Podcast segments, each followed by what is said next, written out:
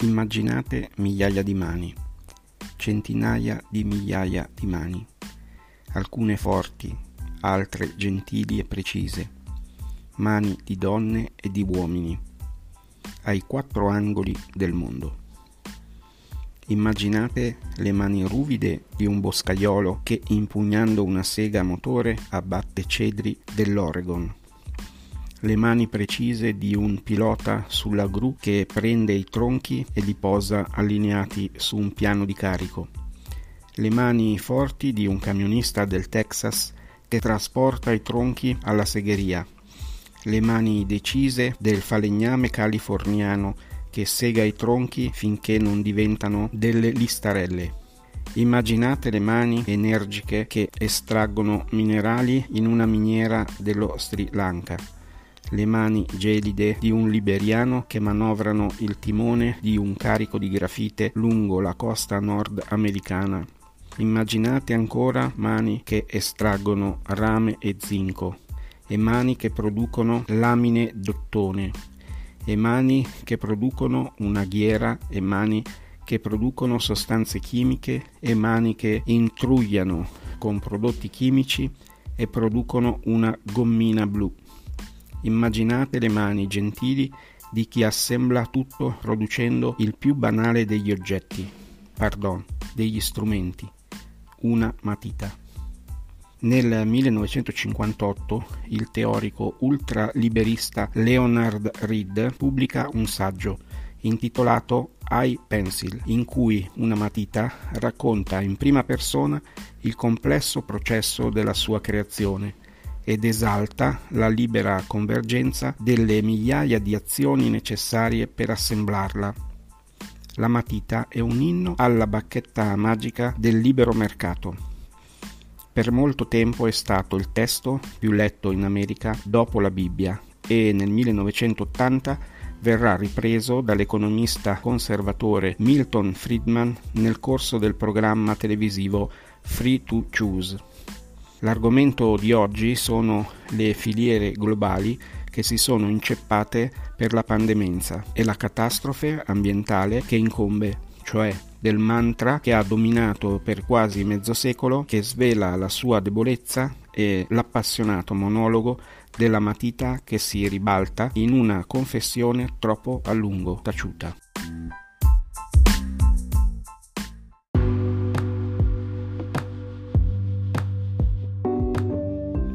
Sono Luigi Caruso e questo è Carusello.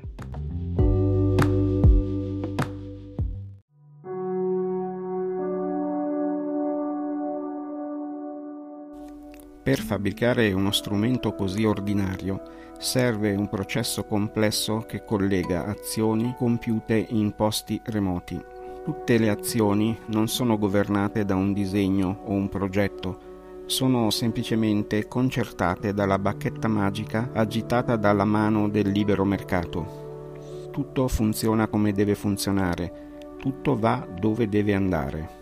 In una democrazia siamo tutti liberi in un mercato libero dove lo Stato non interviene, non c'è la necessità che intervenga. Nel 1980 su una rete televisiva americana Milton Friedman conduce il programma Free to Choose, liberi di scegliere. Ma questo è più di un titolo, è quasi una professione di fede per l'uomo che sul lasciar fare ha fondato una scuola, ha costruito una politica, ha edificato una chiesa, il fondamentalismo di mercato.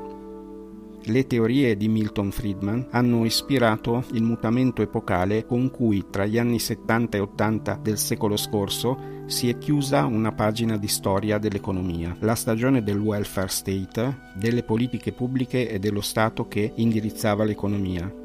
Per Friedman il primo comandamento è nessun controllo sui mercati, nessuna interferenza.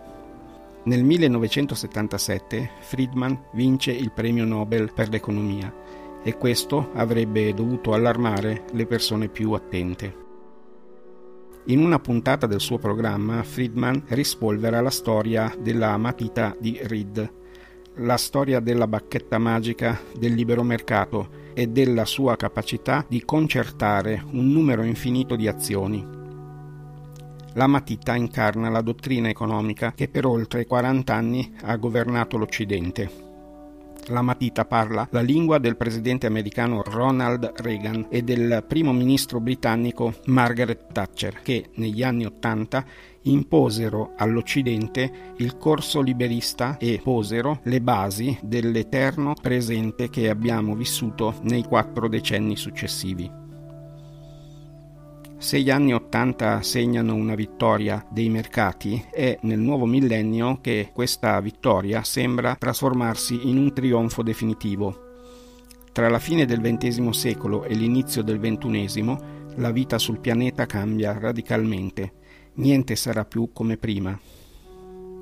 L'11 dicembre 2001 la Repubblica Popolare Cinese entra nel WTO, l'Organizzazione Mondiale del Commercio la Cina comincia a trasformarsi nella fabbrica del mondo, a produrre tutto quello che l'Occidente consuma, ma lo fa alle sue condizioni, senza curarsi dei vincoli ambientali, senza rispettare marchi e brevetti, soprattutto lo fa con una forza lavoro pagata pochissimo e quasi priva di diritti. Se la matita avesse parlato vent'anni fa, non avrebbe parlato l'inglese, ma il cinese, il mandarino per la precisione, per celebrare il miracolo della globalizzazione. Mentre la Cina inizia a produrre tutto ciò che il mondo consuma, in Occidente però la manifattura si svuota. Interi distretti produttivi entrano in crisi. Imprese eccellenti non reggono i colpi della concorrenza e sono costretti a chiudere la globalizzazione è una totale contorsione delle regole, da cui esce una linea di produzione nuova.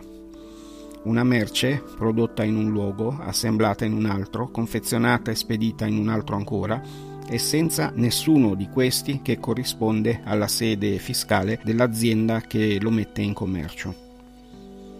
Abbiamo vissuto un tempo senza tempo, il tempo della supremazia dei mercati, un tempo della matita innamorata della sua voce. Poi, ad un certo punto, questo tempo finisce. Si capiva già dai primi giorni del 2020, le notizie annunciavano la paralisi del sistema, l'anchilosi della mano invisibile che reggeva la bacchetta magica. La crisi di quel nuovo ordine planetario che i vincitori della guerra fredda chiamavano globalizzazione la proteina spike scivola negli ingranaggi della fabbrica del mondo e inceppano i meccanismi. L'infarto del sistema è rovinoso. Il diffondersi della pandemenza arresta l'economia reale. Tutto si ferma sulle reti della produzione planetaria. Tutto si arresta sulle rotte degli scambi globali. Fermando un paese li ha fermati tutti l'economia globale, interconnessa com'è, collassa e mostra tutta la sua debolezza. La matita adesso potrebbe raccontarci i giorni di quell'Apocalisse, dal suo punto di vista, ma sicuramente avrebbe perso loquacità e oggi sarebbe atterrita dalla sua impronta di carbonio, dal confronto tra la pseudodemocrazia e la pseudodittatura. Oggi dovrebbe rivelare le sue verità nascoste, Oggi dovrebbe ammettere che tutti quei passaggi consumano combustibili fossili e che tutte le azioni hanno un'impronta di carbonio che si accumula. Oggi la matita non potrebbe sorvolare sulle condizioni dei minatori dello Sri Lanka che stanno sottoterra per sette ore al giorno per recuperare la grafite che costituisce il suo nucleo oppure quelli che estraggono rame e zinco per produrre la corona, operai che in una giornata guadagnano la paga necessaria per acquistare una singola matita in una cartoleria in centro a Milano. Sarebbe costretta poi a dire che l'anima di grafite viene mescolata con idrossido di ammonio, che è una sostanza estremamente tossica che è stata accusata di inquinare diversi sistemi idrici non potrebbe limitarsi a dire che il gommino si produce con cloruro di zolfo e olio di ravizzone. Dovrebbe spiegare come quest'ultimo proviene dalle Indie olandesi, regno dello sfruttamento degli operai. dovrebbe dare spiegazione persino del simbolo distintivo, e cioè del colore blu del suo gommino, che deriva dal solfuro di cadmio, un altro composto estremamente tossico che inquina l'ambiente. Oggi la storia della matita non sarebbe affatto affascinante, svelerebbe la sua natura cinica e disumana, i costi sociali e ambientali nascosti. Siamo in un tempo nuovo, un tempo dove dobbiamo scegliere in che mondo vivere, senza proseguire in questo modo, senza inseguire rivoluzioni superficiali e radicali sull'ambiente, valutando con le analisi costi-benefici, con i bilanci sociali, perseguendo l'economia circolare abbiamo la possibilità di imparare e costruire un mondo migliore, oppure iniziare a scavare.